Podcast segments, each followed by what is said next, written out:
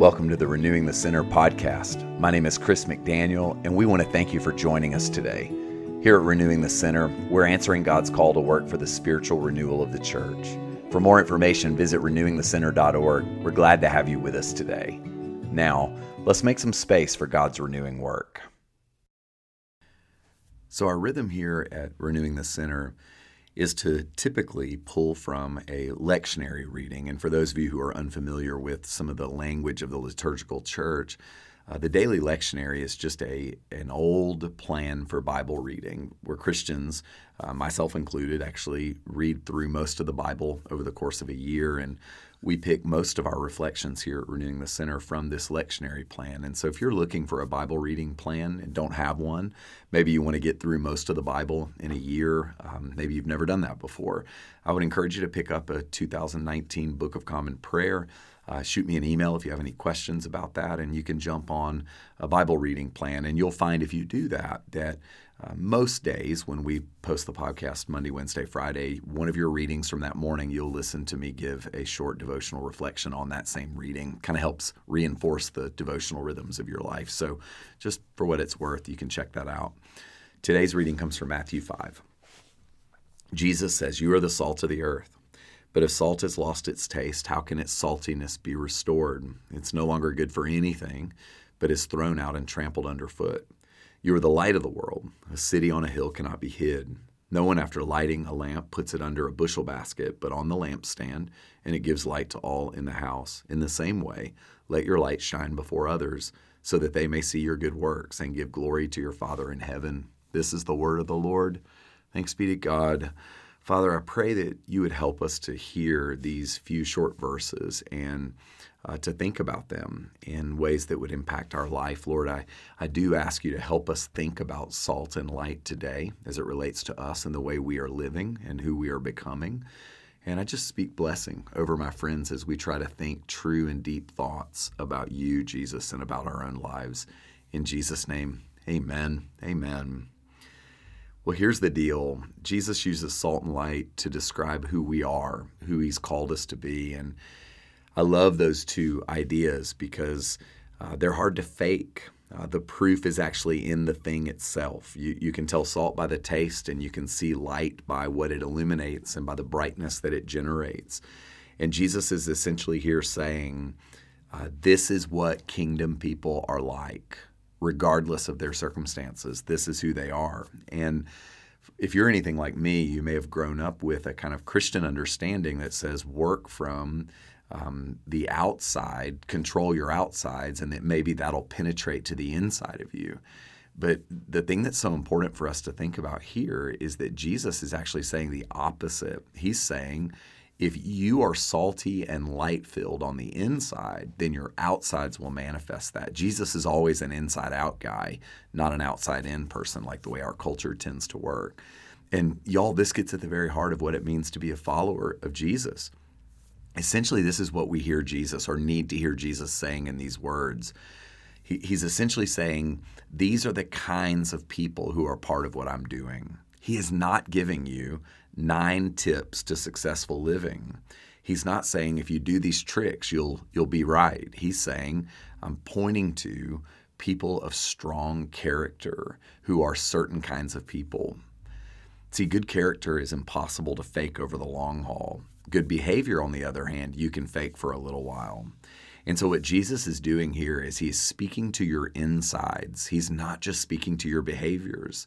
And he's saying, I want you to be the kind of person whose instinct is to be salty and full of light. See, if we just simply manage our behaviors, if we simply just try to control externals to have a more presentable version of ourselves to present to the world, then when we're under stress, that stuff will falter, will fail. And, and gosh, all of us know what it feels like to, to try to be someone. And then you get in a pressurized situation and what the real you leaks out or, or, or explodes. And then we feel, gosh, there's a gap between who I want to be and who I am. So Jesus is essentially saying the kingdom people are um, are certain kinds of people. Kingdom people uh, exude certain things, and so we're just going to think about those things for a few minutes today. Um, so he says, essentially, holding up a mirror in front of us, um, I want you to be these kinds of people. And he makes two statements You are the salt of the earth, you are the light of the world. It's important to note the language that Jesus is using. He's not promising us that we will be. He's saying, if you are who I've called you to be, then you are these things. He's making a statement about Christians. You are salt and light. He's saying, don't lose this essence of who you are and what you're meant to be. It's yours by new birth. It's yours as a birthright, as a child of God. And I just want to say this to you clearly today regardless of how you feel, Jesus looks at you if you belong to him and he says, You are salt, you are light. So, salt and light have some basic properties. Salt enhances flavor, it prevents decay. Y'all, that's really important. Salt enhances flavor, makes things taste better, it brings out the taste of a thing. And it prevents decay. In a world without refrigerators, salt made the difference between meat rotting really quickly and meat being preserved over time. So think of how important salt was. Jesus is looking at people and he's saying, at your best, when you are living by your birthright, you should be the kind of person that prevents decay. You should be a preservative nature, a preservative element in the relationships around you. And he also is saying you should make things better just simply by being present. So I want you to think about your life. If God says to you, as a child of His, you are salt, are you leaning into your saltiness? Are you preventing decay and making things taste better? Do you bring out the best in people? Does your presence in a conversation or an interaction make things better? Jesus says that's who you are. We have to live into who we are. But he also says we're light. Light illuminates, it shines, it reveals. Light also creates safety and security. Think about a world without electricity.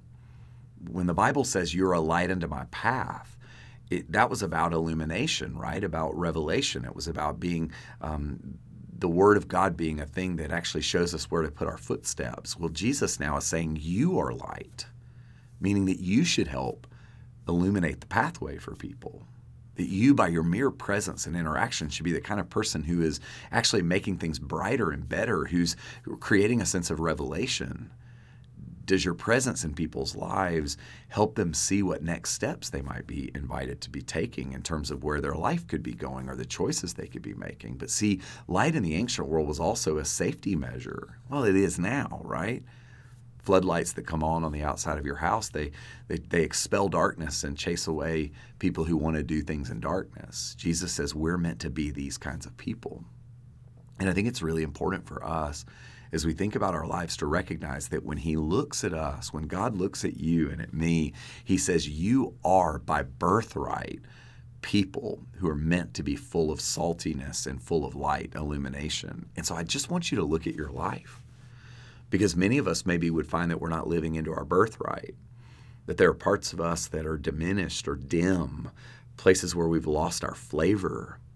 But, guys, it's in there somewhere.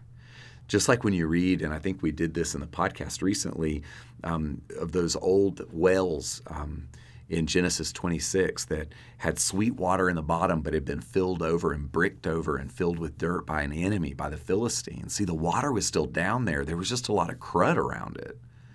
And I think when Jesus looks at you and me and he calls us salt and light, that doesn't mean that we don't have some crud on us, some crust on us, some places where those things, that beautiful preservative and illuminating property that's meant to be us, um, has been obscured somehow.